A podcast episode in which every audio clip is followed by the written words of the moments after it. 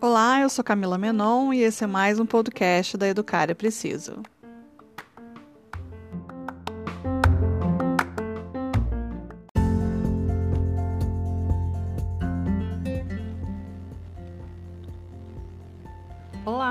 Episódio de hoje a gravação da live que eu fiz com a nutricionista Adriana Zadrosny sobre a introdução alimentar.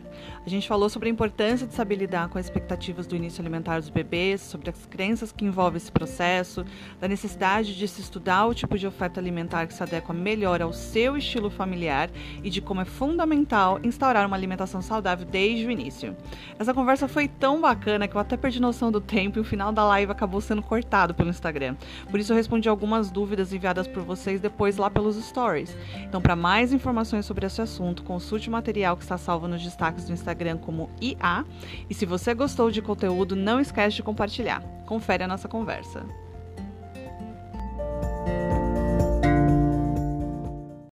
Cadê? Vamos começar já? Tudo bom com você? Obrigada por ter aceitado o convite e estar aqui com a gente. Eu estou muito feliz. Queria já deixar aqui, já registrado, que eu estou apaixonada por essa mulher, gente. Estou mais eufórica que vocês com essa live. Para mim estar tá aqui, estou super feliz. É, vamos começar então para a gente é, já não perder tempo, tem bastante assunto. Eu pedi para as pessoas começarem a mandar perguntas. Não estou garantindo que a gente vai responder as perguntas, que a gente está meio com, com o roteirinho aqui certinho para a gente falar, mas se der tempo a gente vai lendo algumas coisas. É, então vamos começar para a gente não gastar muito tempo. É, eu quero manter a live entre 30, 40 minutos para vocês não ficarem reclamando que a live é muito longa, mas se passar um pouquinho de informação boa, é de coisa que a gente quer passar para vocês e que é bem importante. É, então, quem está chegando agora, eu sou Camila Menon, sejam muito bem-vindos, sou a pessoa por trás Educar é Preciso, sou especialista em primeira infância, trabalho com educação infantil há mais de 15 anos e eu trago profissionais que eu admiro o trabalho, que eu acho que é muito bacana da gente estar tá aqui tendo essa conversa é, e estar tá dando um input, uma, incluir mais material para vocês. E encontrei Adriana alguns meses atrás, assim, do nada, e comecei a ler o conteúdo dela e falei, coração assim, eu, eu mandei mensagem para ela, deve ter me achado uma louca, que eu falei, meu Deus, estou apaixonada por você, quero ser sua melhor amiga. Porque o material dela é sério, é embasado, não é. Eu lembro que quando eu pedi para vocês, gente, me mandem indicações de nutricionista e darará, vocês mandaram uma, várias é, é, indicações, e aí eu comecei a entrar no, no, no Insta dessas nutricionistas e era cheio de mensagem subliminar. Era no post, falava que estava tudo bem, que era tudo certo, só que aí lá nos stories estava amamentando o filho de quatro anos, falando que era a melhor coisa que tinha que ser feita, que é, introdução alimentar, o melhor jeito era o BLW. E assim, já desde o começo, já antes de se apresentar, eu não tenho nada contra a BLW, mas eu quero desmistificar de uma vez por todas esse fuá que existe em volta de BLW como sendo o melhor. A gente quer falar de introdução alimentar e a introdução alimentar é boa quando a criança come. Sim. Como, começamos no. Comecei no caminho, Adriana? Por favor, se apresente para as pessoas é. te conhecerem. É, veja, cada criança vai ser única na sua aceitabilidade, exato, né? Exato. Ensinar absolutamente tudo. E assim, nem só dependendo da criança, dependendo da família dessa criança, do que essa família apresentou a essa criança, de como ela, ela encarará o comer, né? Então, exato. quer dizer, método, na verdade, ele é muito é, é, relacionado ao perfil de cada criança e de cada família. Então, quando a gente afirma que um método é melhor do que o outro, a gente está desvalorizando quem é aquela criança e quem é aquela família. Porque muito o que funciona para mim não funciona para você e por aí vai, né? Então, eu acho assim, tem espaço para tudo, desde que seja respeitada a natureza de cada criança e a dinâmica de cada família. Acho que isso é, é fundamental. Então, assim, a gente só começou, mas Adriana, se apresente, quem é você, fala do, do seu canal, para todo mundo saber com quem que a gente está conversando, para as pessoas entenderem como eu, porque eu estou feliz de ter te encontrado. Vamos lá, eu sou Adriana, eu, eu moro em Curitiba, é, sou nutricionista, já tenho 27 anos de formada, É, sempre busquei a nutrição como a ideia da qualidade de vida, assim. Eu nunca me encantei pela nutrição que trata a doença, embora eu ache, maravil ache maravilhosa, mas nunca foi a minha praia. É, sou professora universitária, trabalhei muitos anos com nutrição materno-infantil. É, nos últimos anos eu estava um pouco desconectada, porque a gente não pode falar desta, desta água não beberei, né? E eu me deparei com câncer de mama alguns anos atrás e acabei me voltando muito para aquela nutrição que é realmente da doença, da, da, da, né, da patologia, da nutrição da cura. Só que em determinado momento me fez falta, porque isso é o que eu sou, isso é o que eu gosto de fazer, né? Então eu tô de volta agora, né? O meu Insta, o prato do bebê, no prato do bebê, e tô resgatando um pouquinho dessa nutrição que cria a base, né? Dessa nutrição que permite não adoecer. Então eu acho que esse é o chão, né, que a gente também precisa olhar para ele, né? A base de tudo. Gente, quem não conhece o Insta dela, vai depois lá e dá, lê o material que ela tem. Aproveita ainda que ela está começando, que não tem tanto material lá como o meu, que já tem trocentos posts. Leiam o material dela é maravilhoso, assim, eu tô assim já com mais umas quatro lives na cabeça já pra fazer. Porque eu sou a doida das lives, Adriana. Eu odeio fazer vídeo, mas com live eu gosto já, eu falo desembestadamente. E assim, eu tô apaixonada de verdade no seu trabalho. Quando eu vi, falei, não, a gente precisa se juntar para falar desse assunto. Por quê, gente? Porque é muito importante. Porque os primeiros anos da criança, principalmente os dois primeiros anos, é que, na verdade, define praticamente o que essa criança vai comer ou não. Tô, tô errado. Se eu estiver falando besteira, vai me corrigir, Adriana. Isso tudo vai tudo do que eu aprendi, do que eu sei, do que dá certo. Mas se eu falar alguma coisa aqui, você é especialista em alimentação, me corta e pode me corrigir. Que são os primeiros. Não só o que ela vai comer, mas como ela, o perfil de saúde que essa criança terá. Exatamente. Né? É, é, é importante tem o famoso mil, os primeiros mil dias, né? Que isso vai desde o final da gestação até o final dos dois anos. Isso define, principalmente quando a criança começa a comer, define que perfil alimentar essa criança vai ter. Se é uma criança que come bem desde o começo, tem fases que a criança alguém já começou a perguntar aqui, é normal a criança parar de comer? É normal. Tem fases que a criança come menos, quando tem dente, ela vai comer menos, quando ela está em algum pico, ela vai comer menos. Mas se essa criança é apresentada todos os sabores nessa fase, essa criança vai comer de tudo. Ela não vai ter aquele, ai, não gosta disso, eu não gosto daquilo. Logicamente que vai ter muito de como você está lidando com essa alimentação, se for uma alimentação, uma introdução respeitosa, se essa criança, é, como está levando essa situação de tipo, é a criança que está decidindo que ela vai comer ou é os pais que estão decidindo que aquela criança vai comer. Mas se a criança está sendo direcionada para alimentos saudáveis, essa criança vai comer de tudo para o resto da vida. Sim, sem dúvida. É, inclusive, quando você falou dos mil dias, os mil dias, eles incluem a gestação. Uhum. Porque a gestação, inclusive, é uma, uma janela de aprendizado. O líquido amniótico, ele muda de sabor em função da dieta materna e a criança deglute esse líquido. Então, é, é muito curioso que o hábito a gente não, não coloca na, na introdução alimentar. A gente faz na gestação já. Exato, né? já é da importância dos mil dias que as mães ficam, ah, mas se eu não comer não sei o que, o bebê vai sentir diferença. Se você já não come, como é que você espera que seu filho não vai comer? Tipo, você não come salada e quer que a criança coma. É uma coisa, entendeu? A gente tem que educar a geladeira, né, da gente. Não adianta você querer que ele coma alguma coisa que nunca tem, que não está disponível, né? Eu sempre digo, fruta em casa, que tem criança, tem que ficar lavada na fruteira baixa. Que a criança passe lá e pegue uma, passe lá e pegue outra. Daqui a pouco a tua criança está descascando a banana sozinha e ela acha maravilhoso, porque daí entra a brincadeira do comer, né? Exato. Agora, se a, se a fruta está sempre separada, sempre tem que ser lavada, né? Em uma condição especial, ela não vai ter acesso a essa fruta e não vai aprender a comer sozinha, né? Exato. Adriana, começa a falar um pouquinho sobre os tipos de introdução alimentar, que aí depois a gente vai dizendo, a gente vai abrindo mais o, o assunto. Tá. Os métodos de oferta, né? Digamos uhum. assim. A gente tem a introdução alimentar tradicional, né? Que é a coisa da papinha, da frutinha raspada, na colherinha, né? Na, na, uma progressão já bem definida. E a gente ouve mais recentemente falar dos métodos guiados pelo bebê, né? Que vem o BLW, o Bliss, que vem a ser uma, uma, digamos, um aprimoramento do mesmo método, né? Uhum. O que acontece, Camila, é que, na verdade, a gente sempre fez BLW. Toda criança já manipulou alimento, já comeu alimento sozinha, né? Toda criança já chupou aquele bifinho, né? Sabe aquela coisa uhum. de você colocar um bifinho, né? E, e escorre e tal. Então, assim, isso é próprio da criança. Brincar com o alimento é próprio da criança. Então, eu acho assim, nenhum extremo é legal. Nem você não deixar a criança manipular o alimento e nem você também não ter controle algum sobre o que ela está comendo. Entendeu? Então eu acho, assim, eu considero que o que mais tem sucesso é quando você consegue entender a sua criança e mesclar esses métodos todos, né? Então, em algum momento, ela vai comer a sopinha ou a papinha na colher, porque daí eu tenho controle de quanto ela comeu, eu tenho certeza que foi, é, é, foi devidamente alimentada, enfim. Mas também tem a coisa da brincadeira, né? De conseguir pegar com a mãozinha, de escolher entre aquelas cores todas qual eu quero agora, inclusive de exercer o seu direito de dizer do que eu gosto, né? É uhum. bacana quando você coloca, por exemplo, mamão, banana e maçã.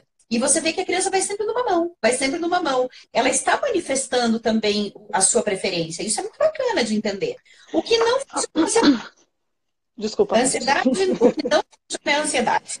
Né? Quando a mãe quer que coma X, coma Y, nessa velocidade, a pratada, a comparação, né? Ah, mas o filho. Tem duas coisas aí que eu queria só fazer um, um break rapidinho, Adriana, de comentar, que é da expectativa da mãe, que é uhum. meu filho vai começar a introdução alimentar, então agora ele vai comer, e aí você tem uma ideia que a criança tem que comer aquele prato todo.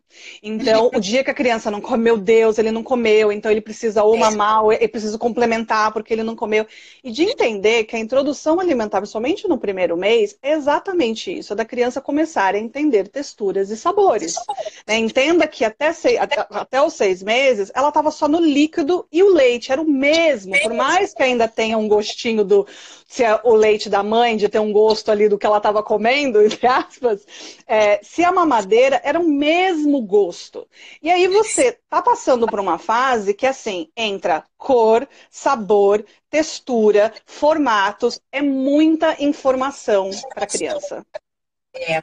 E sabe o que às vezes as pessoas confundem? Elas trabalham em introdução alimentar como se fosse substituição alimentar. Entendeu? Como se a criança, então, ela de repente precisasse comer outra coisa no lugar do leite. E não, não param para pensar na palavra introdução. A partir de agora, eu começo a apresentar uma coisa nova para o meu filho, que vai passar por uma transição e vai chegar, então, até o momento né, em que ele estará comendo com o restante da família. E isso gera uma ansiedade muito grande, assim como o peso gera uma ansiedade muito grande, né? Uhum. É normal bebês declinem o ganho de peso. Até se você continuar naquela progressão de ganhar um quilo por mês, um quilo por mês, com o ano teu filho vai estar pesando 18 quilos. Não é isso que acontece, né?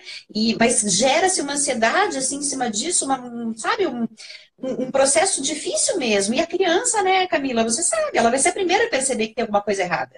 Né? Que ela não está atendendo a alguma expectativa sem saber exatamente o que, que ela está fazendo de errado. Exato, é o que eu sempre foco, que todos os processos que vocês vão começar, o primeiro e o mais importante é vocês estarem bem, é vocês estarem confiantes do processo que vai ser feito.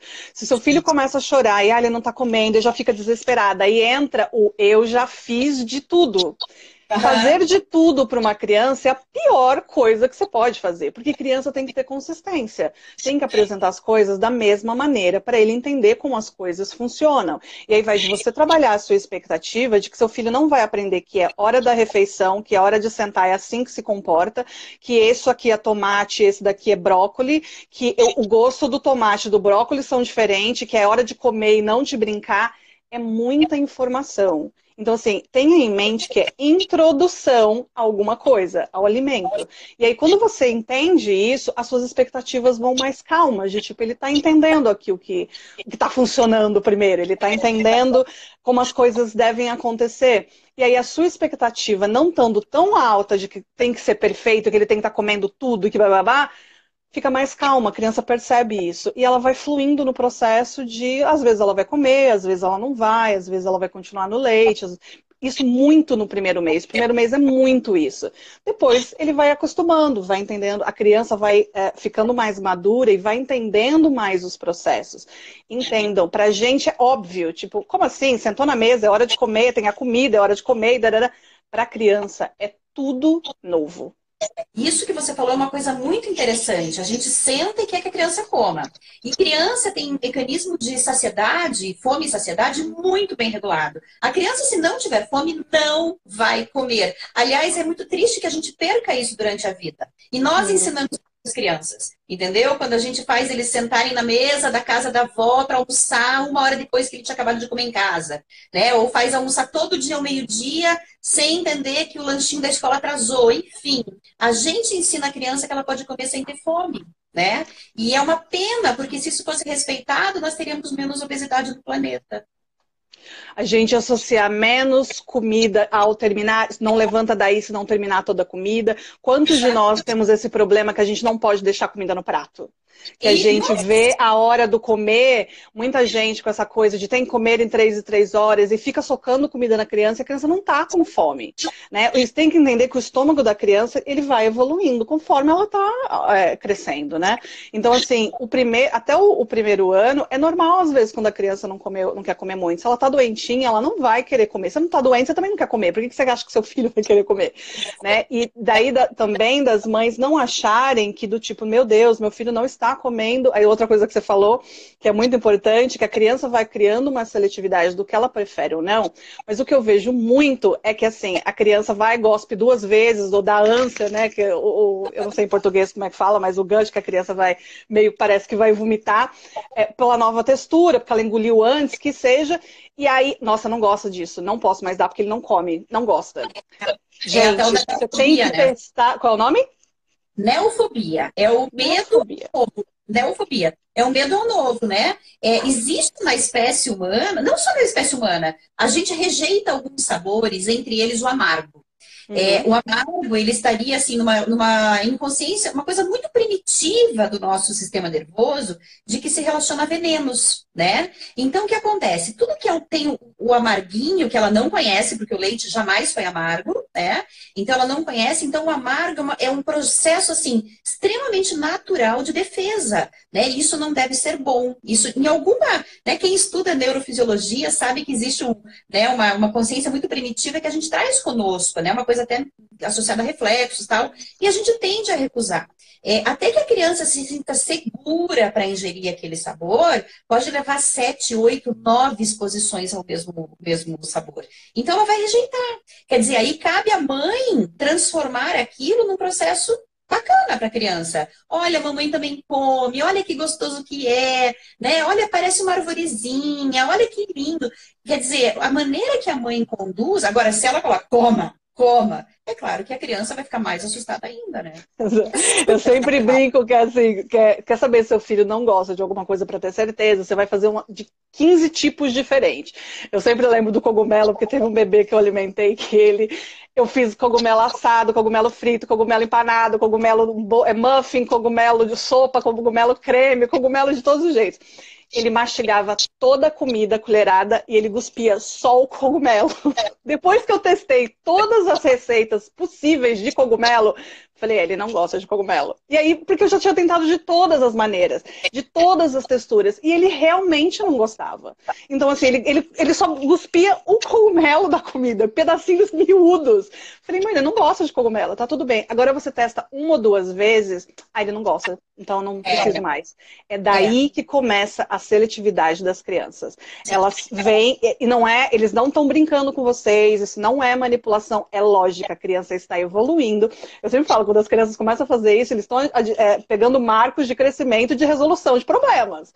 Bom, se eu chorar, se eu cuspir, se eu jogar no chão, se eu fazer isso, aquilo, eu não como mais isso. Tipo, ah, não quero esse, eu prefiro o outro que é mais docinho, eu prefiro o outro que é menos ceboso. Então, assim, entendam isso. Não gostou do brócolis hoje? Tá bom, meu amor. Então, amanhã tenta o brócolis amassado com cenoura, que muda o sabor completamente. Não gostou do brócolis, não sei o quê? Vamos lá, vamos amassar ali no meio do purê de batata e fazer um muffin de brócolis.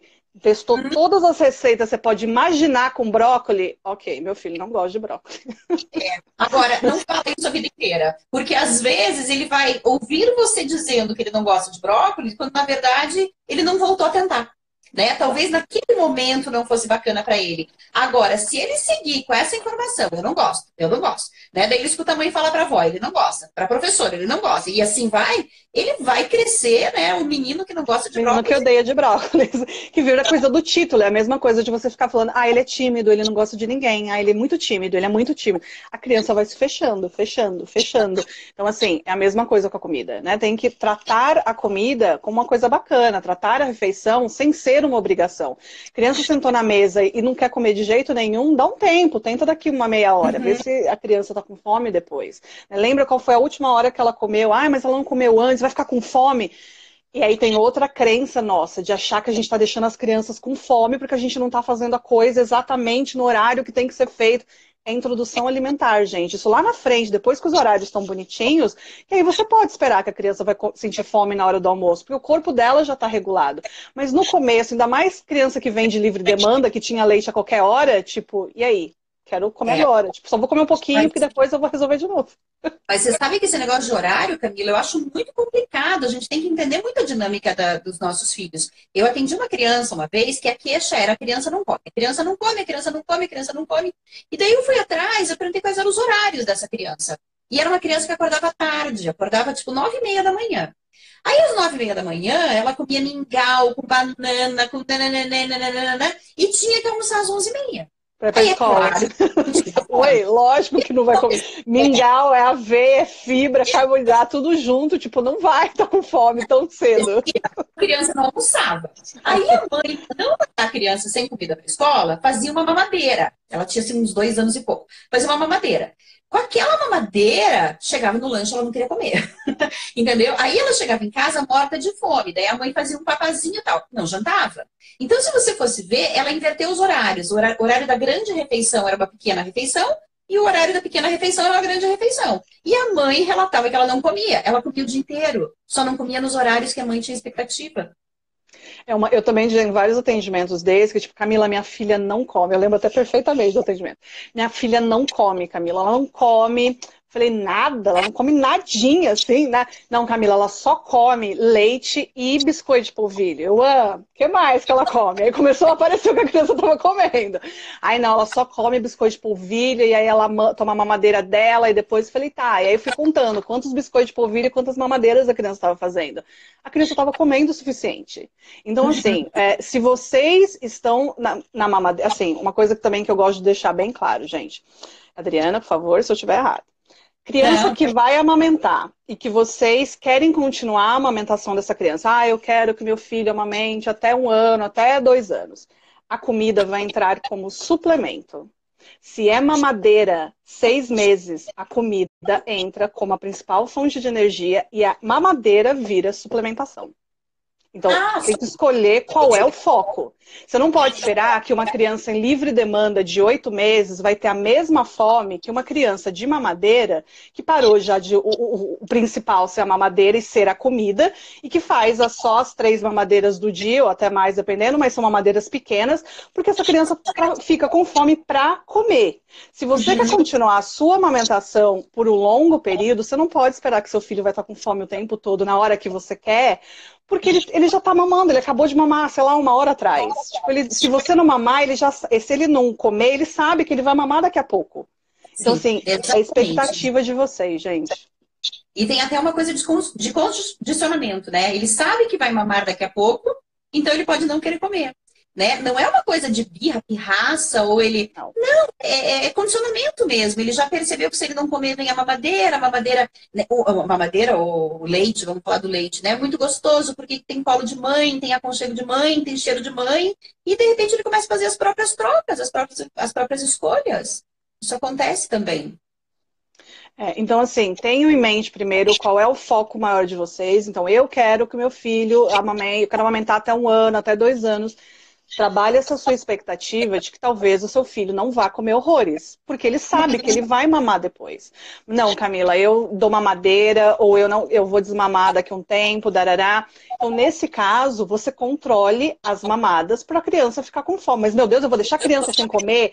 Deixar a criança sem comer é se você não desse nada para ela, nenhuma oferta e tipo, se vira aí, negão, que você não vai comer. É diferente. Você vai ter, você quer dar comida para ela, só que ela está preferindo por N motivos que ela já conhece, que ela sente confortável, seja o seu peito ou a mamadeira. Então você está só querendo mostrar para essa criança que existe uma outra opção. Meu amor, eu te entendo. Aqui, ó, tá aqui a comidinha, tá aqui o, o a fruta, tá aqui não sei o quê, tá aqui o almoço. Não que você vai deixar o seu filho com fome, mas ele vai entender como as coisas vão funcionar.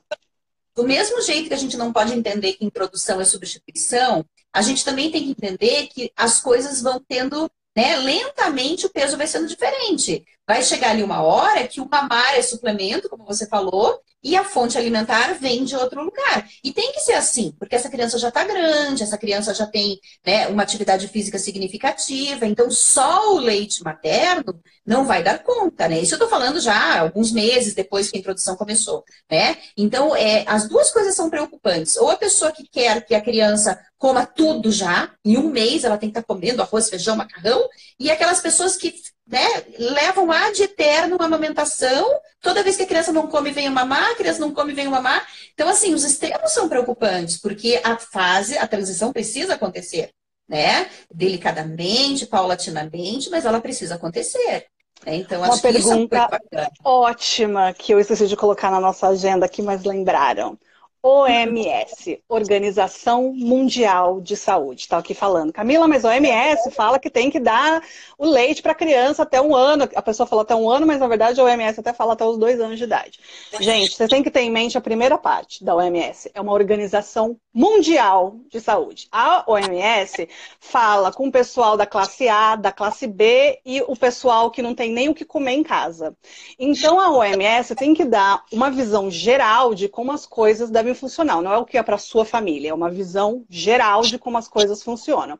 Então, para a OMS, entre a criança estar tá com um ano de idade tomando todinho, comendo pão de queijo e, e chocolate, ele fala: olha, o melhor é o leite materno. Continua essa criança no leite materno, mãe, porque é muito melhor para ela. Se, você, se, ele vai olhar para uma criança que come maravilhosamente bem, o pediatra, tanto que nenhuma, nenhuma é, instituição uh, é, de organização de saúde de nenhum país, por exemplo, a, é, como é que fala?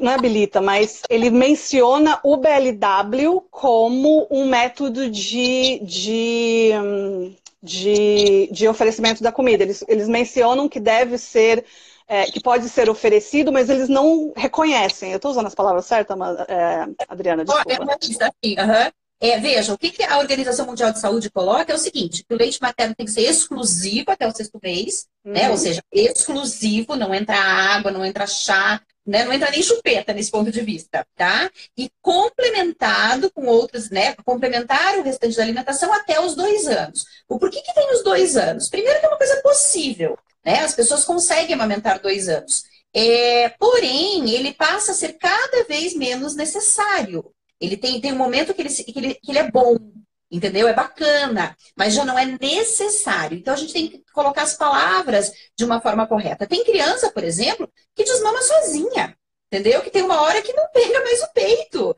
Tá feliz da vida com a sua fruta, com a sua, né, com a sua batata e não quer mais o peito. Então, assim, a gente vai encontrar diferenças em, diferentes histórias, né? Mas o que a Organização Mundial de Saúde fala? Que você tem benefícios em manter o aleitamento até dois anos. Mas, obviamente, ele não é mais exclusivo, obviamente, ele não é mais a base da alimentação dessa criança, né? A partir do momento que. para Adriana. Porque, gente, por que, que eu estou focando nisso eu falei que eu esqueci de colocar aqui na nossa agenda e foi ótima pergunta?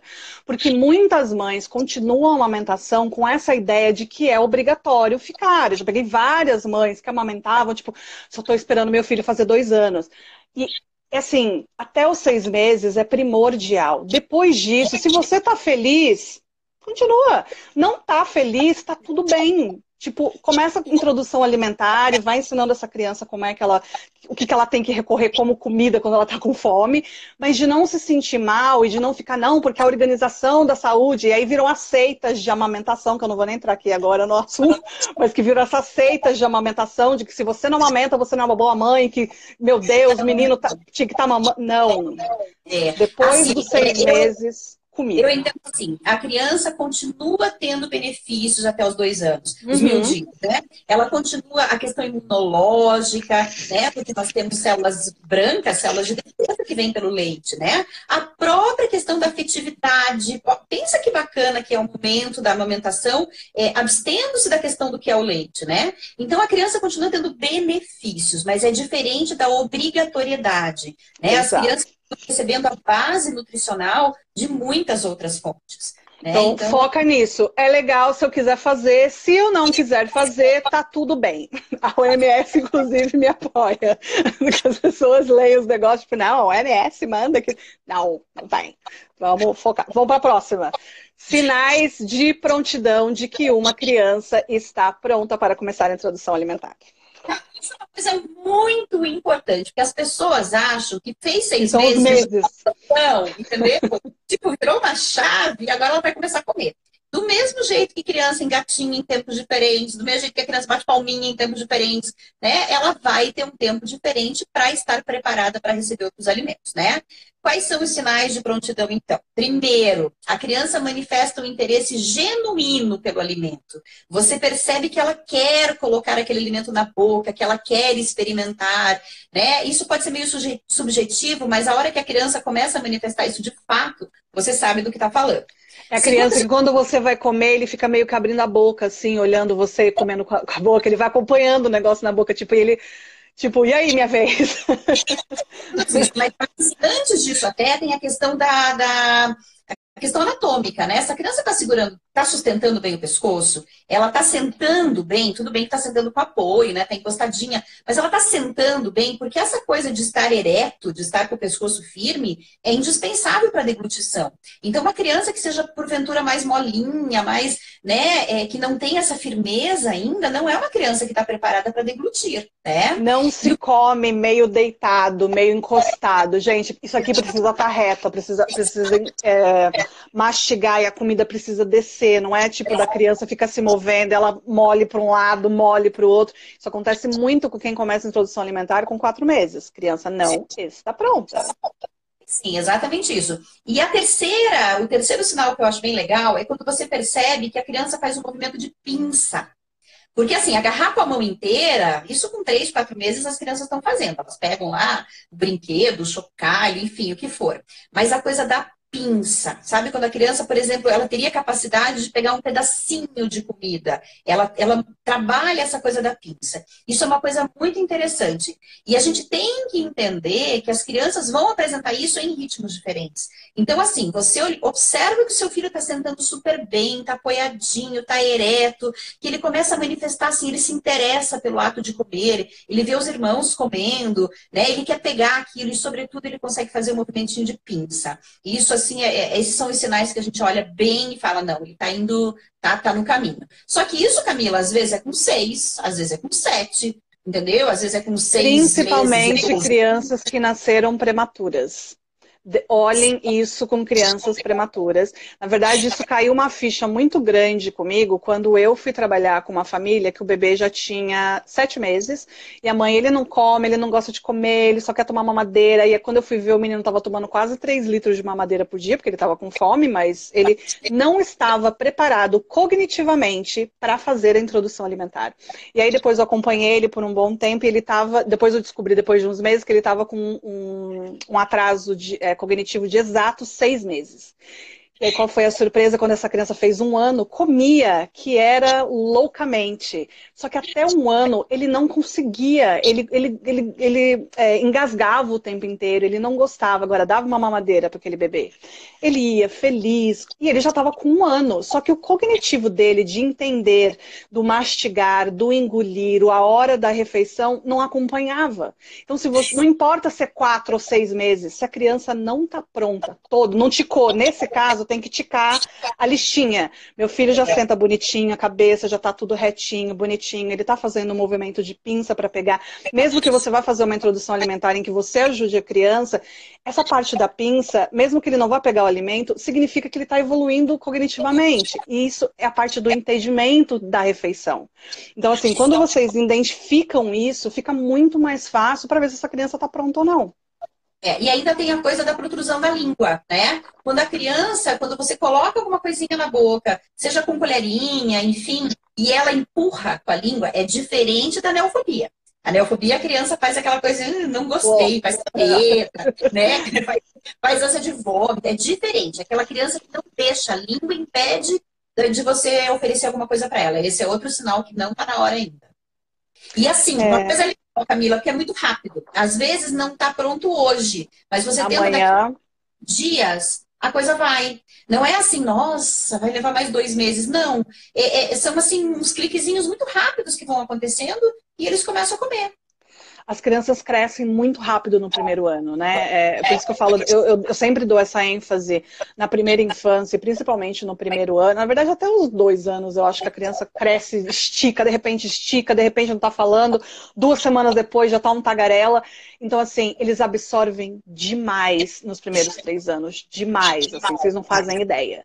É, a, a, a sinapse está louca aqui, tipo, zum, zum, zum, zum, zum, zum, aprendendo e copiando tudo. Então, assim, é como a Adriana falou, se não tá bem hoje, testa semana que vem. Né? Então, assim, não gostou do brócolis, começou, foi fazer tudo, não gostou do brócolis hoje, tenta o brócolis amanhã misturado com outra coisa. É, tipo, vai dando uma chance para a criança entender como as coisas funcionam. Ele não gostou daquela textura, vamos testar uma outra, ver como, como é que ele vai se dar, volta, depois insiste de novo na outra.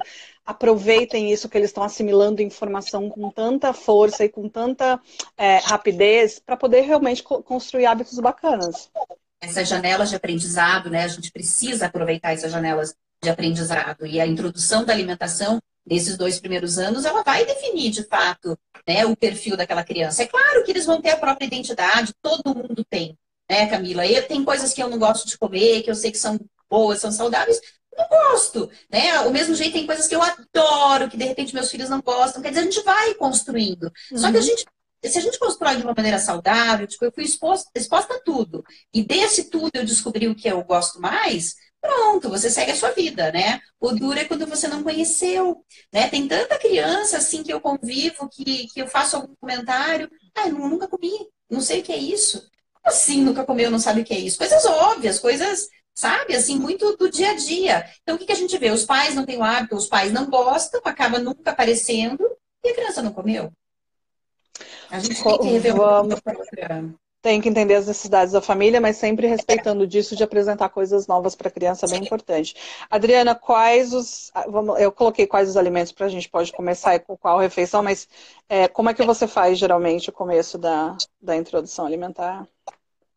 Assim, o que, que funciona bem meio geral? Começar com fruta, tá? Frutinha doce. Então, mamão, banana, é, assim, elas são macias, elas são tenras, né? Então a criança que ainda não tem dente, ela consegue manipular bem isso na boquinha. Elas, como são sabores doces, né? Ela está acostumada, o leite materno é um alimento doce. Então elas estão mais acostumadas com isso. Elas são coloridas, então tem um aspecto muito visual, né? Então eu, eu acho assim, dentro da minha realidade, dentro do que eu trabalho, dentro do que eu mesma coloquei para os meus filhos, digamos assim, sempre funcionou com a frutinha, começando com a frutinha. Só que aqui, assim, ó, não é nem suco e nem frutinha liquidificada, papinha. É fruta mesmo. Ah, mas ele não tem dente. Justamente por isso, a gente tenta as frutas tenras, as frutas macias, porque trabalhar essa, esse óleo facial, essa, toda essa musculatura, faz parte do processo, né? Todo mundo consegue é, mastigar mamão, digamos assim, sem ter dente. Não é um problema muito sério, né? E a criança daí vai, né? Ela, na medida que vai começando a perceber o sabor, digamos assim, na semana seguinte, você começa a introduzir um salgado. Mas pode ser um salgado, quando eu digo salgado, eu quero dizer um alimento não doce, né? Cenoura. Mas, é, é cenoura. batata. Nada, mas assim, batata, né? Alguma coisa deste gênero, assim, uma coisa amassadinha. E aí a coisa vai. Na verdade, crianças que têm uma boa aceitação é muito rápido, né? Porque daí você já começa a fazer um mix de legumes, já começa a colocar temperinho, cebola, alho, cheirinho verde. Acho que isso é muito legal, porque como não vai sal, a coisa tem que ficar gostosa, né? Então, é uma coisa temperadinha. É, daqui a pouco eles estão comendo batata amassada com um molinho de carne, daqui a pouco vem o frango, ovinho picado, principalmente a gema no começo, né? Algumas crianças é, apresentam alguma intolerância clara nos primeiros meses, assim, então é bom observar um pouquinho, mas a gema vai super bem. E assim, pra, quando a evolução vai tranquilamente, é impressionante, porque em três, quatro meses essa criança está comendo de praticamente de tudo. É isso que a gente observa. A Cássia está falando aqui, se no começo se colocar só doces, não vai induzir a criança a construir um paladar doce. Não, se você depois fizer a introdução do salgado. Agora, se a criança gospe, aí você fala, ah, ele não gosta do salgado, dá de novo a banana, e você mostra a banana de novo, aí ele vai entender que é assim que ele tem que fazer para ele comer banana. O início da fruta, quando eu falo do, do doce, é assim, ó, para não causar uma coisa muito gritante, porque ele está vindo só do leite, só do leite, só do leite, só do leite, que é doce, que é líquido. Então, se você coloca, por exemplo, o brócolis como introdução, vamos voltar a falar do brócolis. O brócolis, na verdade, é um dos últimos. A chance dela não gostar é muito grande. Então, o que acontece? O mamão é mais molinha, a banana é mais molinha, a maçã raspada grosseiramente, né? Então, ela tem que sentir aquela, sabe aquela né? Da maçã, da pera. Então, eles começam a perceber assim, nossa, isso não é leite, não tem textura de leite, não tem gosto de leite, mas me agrada, né? Aí vem na sequência, começa a vir a papinha, ou né, os vegetais salgados. E assim a coisa vai evoluindo, assim. E quanto mais diversidade, melhor.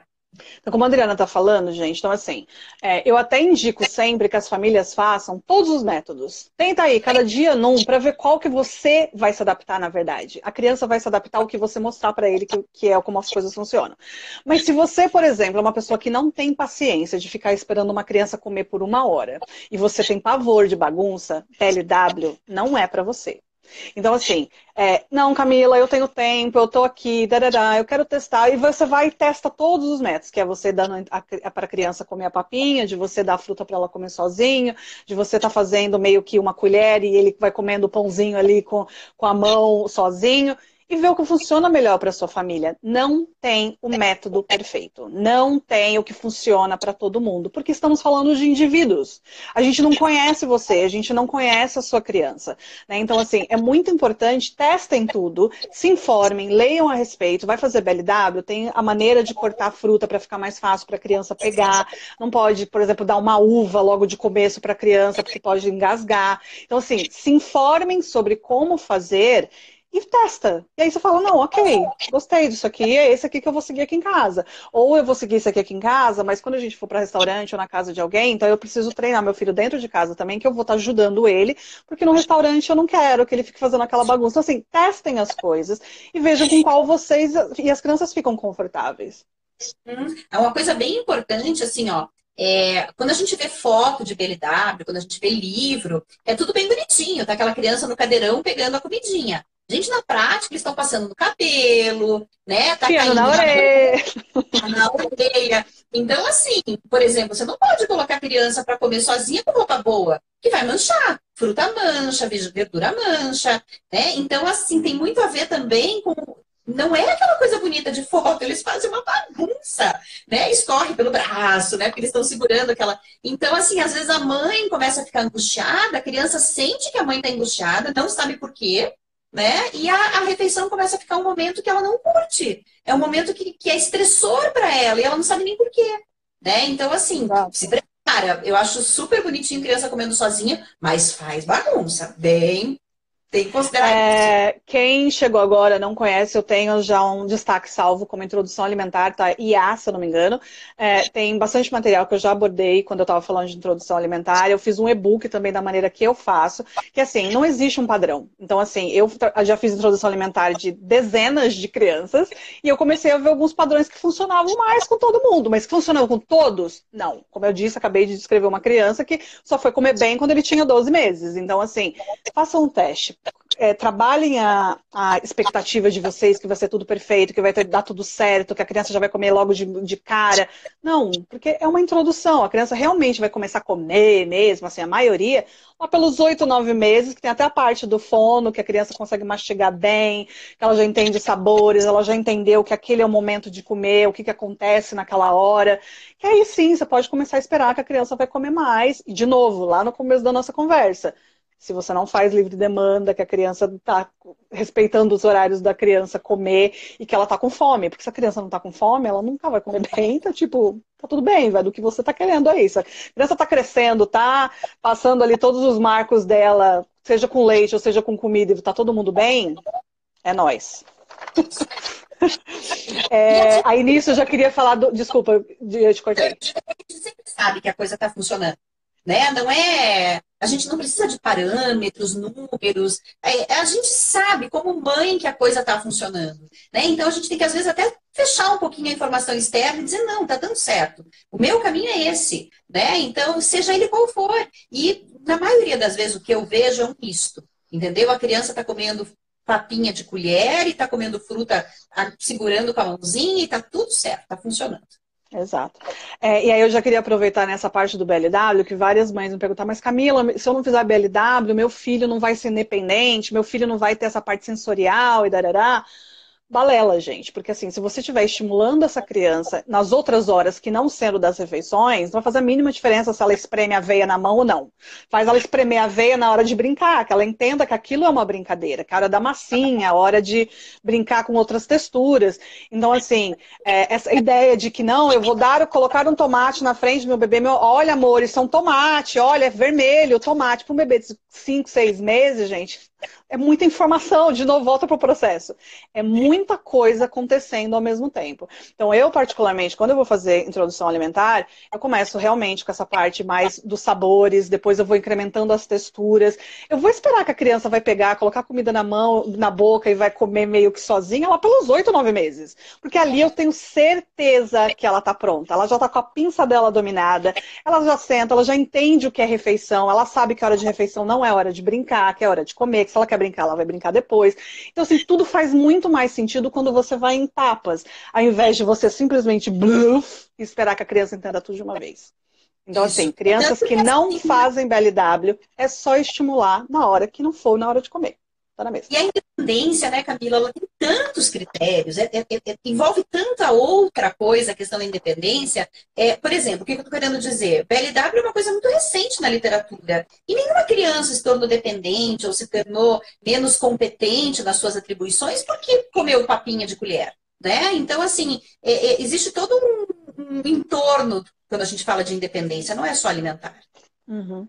Né? É, você falou um pouquinho do ovo, diz mais ou menos quais são os alimentos principais que devem ser evitados. Eu sei que tem um estudo novo sobre ovos, eu tenho pavor de ovo, porque eu tive uma criança que teve alergia. Eu, é. tenho, eu tenho mimimi de ovo antes dos 10 meses. Ovo, assim, ó, ele não é, digamos assim, um alérgeno importante. E quando ele causa alergia, é sempre a clara, tá? Nunca é a gema. A clara, porque os, os alérgenos, geralmente, é a proteína que cria alergia, né? Então, é a fração proteica do ovo que vai fazer alergia, tá? Então, assim, é, eu respeito muito as mães que, que preferem esperar. Eu acho, assim, que principalmente histórico de criança alérgica ou de família alérgica, de irmão alérgico, vale a pena esperar. Mas a, a, a gema de ovo não, não oferece problema. Ela pode começar bem cedinho já na, na introdução, tá? O que mais a gente toma um pouquinho de cuidado, né? É, frutos do mar, né? Algumas crianças podem apresentar alergia com mais incidência. Então, quando a gente fala de alérgenos, não é assim, todas as crianças farão alergia. Não. São alimentos com maior probabilidade de causar alergia. Então, isso que tem que ficar meio de olho. Então, assim, frutos do mar, do tipo camarão, marisco, esses mais é, de concha, né? Enfim, é, amendoim, né? Amendoim é um alérgeno. Mel a gente não dá no primeiro ano de vida de jeito nenhum, porque o mel é muito contaminado, né? O do, de, de, da, da, da, do Clostridium, né, do botulino, quer dizer, a criança não tem defesa, então só depois de um ano, né? Algumas frutas eram consideradas alérgenas, mas isso está caindo. Então era muito comum que se fizesse alergia a morango, por exemplo, mas hoje a gente sabe que não é bem assim. Por incrível que pareça, muita criança fez alergia à fruta, mas por conta do agrotóxico e não da fruta em si. É. O que é muito triste, né?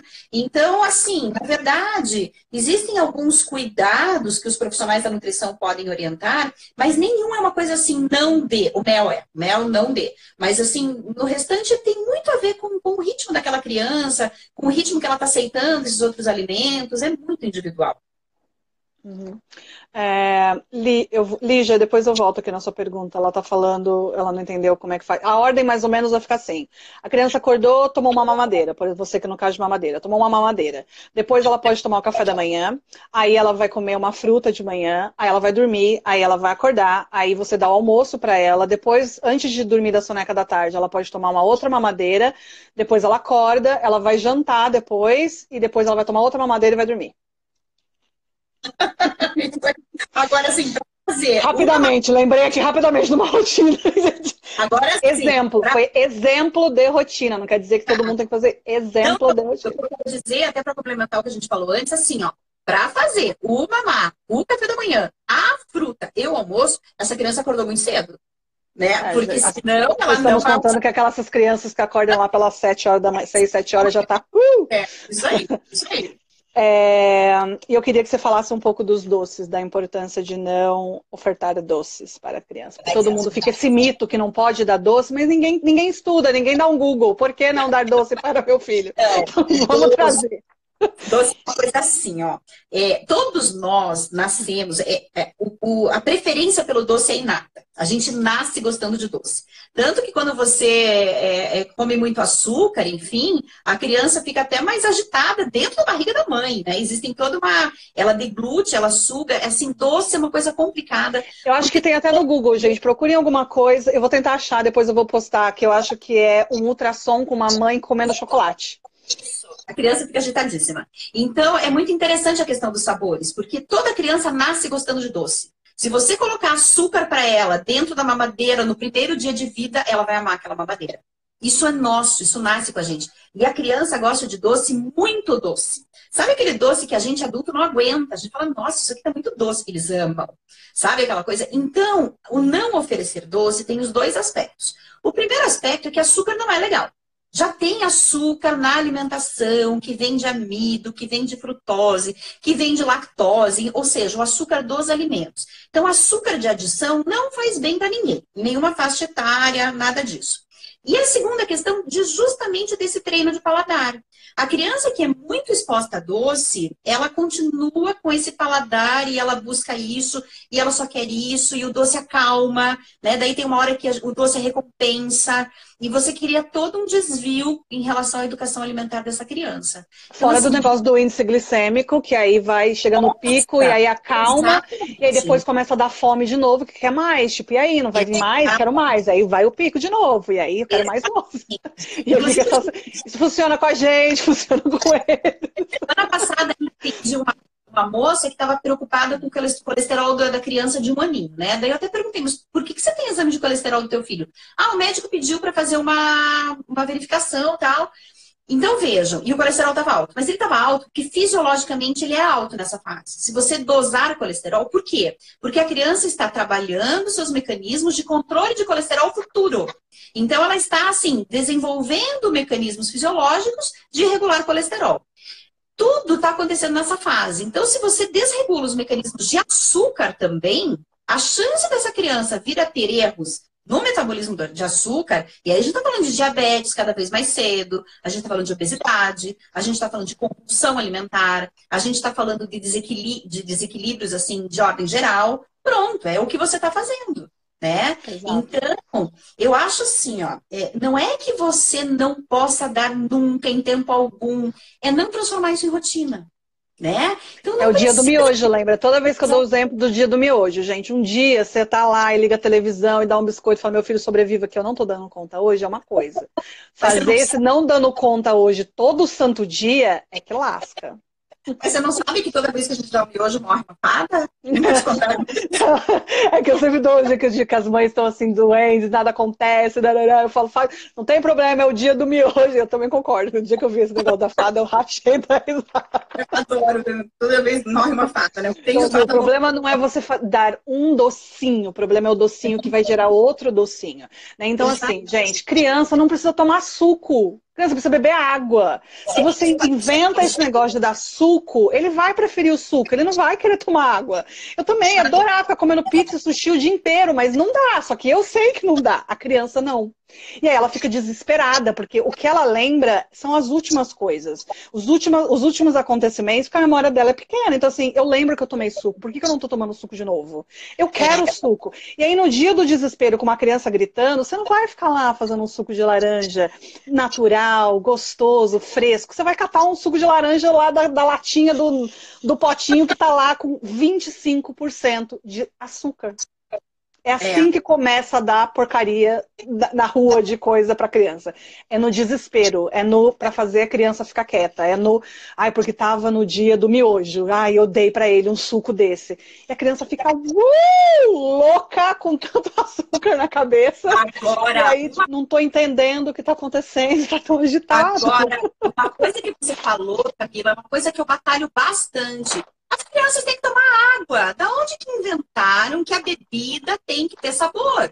Entendeu? Eu fico pensando, da onde que, gente, criança toma água? Água não é, é, é, é demérito para ninguém tomar água. Né? Ainda hoje de manhã, estava dando uma entrevista para uma rádio falando de lancheira, e vem a ideia, ah, mas o suco de caixinha é tão fácil, mas o suco. Gente, é claro que é fácil, mas por que, que precisa levar suco? Né? Qual é o motivo de ter que levar suco, criança tomar água? É a nossa crença, que já vem uma, uma crença de pobreza aí, viu, gente? Já vou identificar aqui a crença é. de pobreza de vocês. Que quem toma água na lancheira é pobre, então tem que ter suco. É. Que se não tiver mistura no prato, não tem comida em casa, não é pobreza.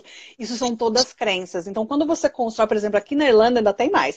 Aqui na Irlanda, as crianças tomam leite como bebida. Então, assim, é no, super natural a criança tá comendo uma macarronada com um copo de leite.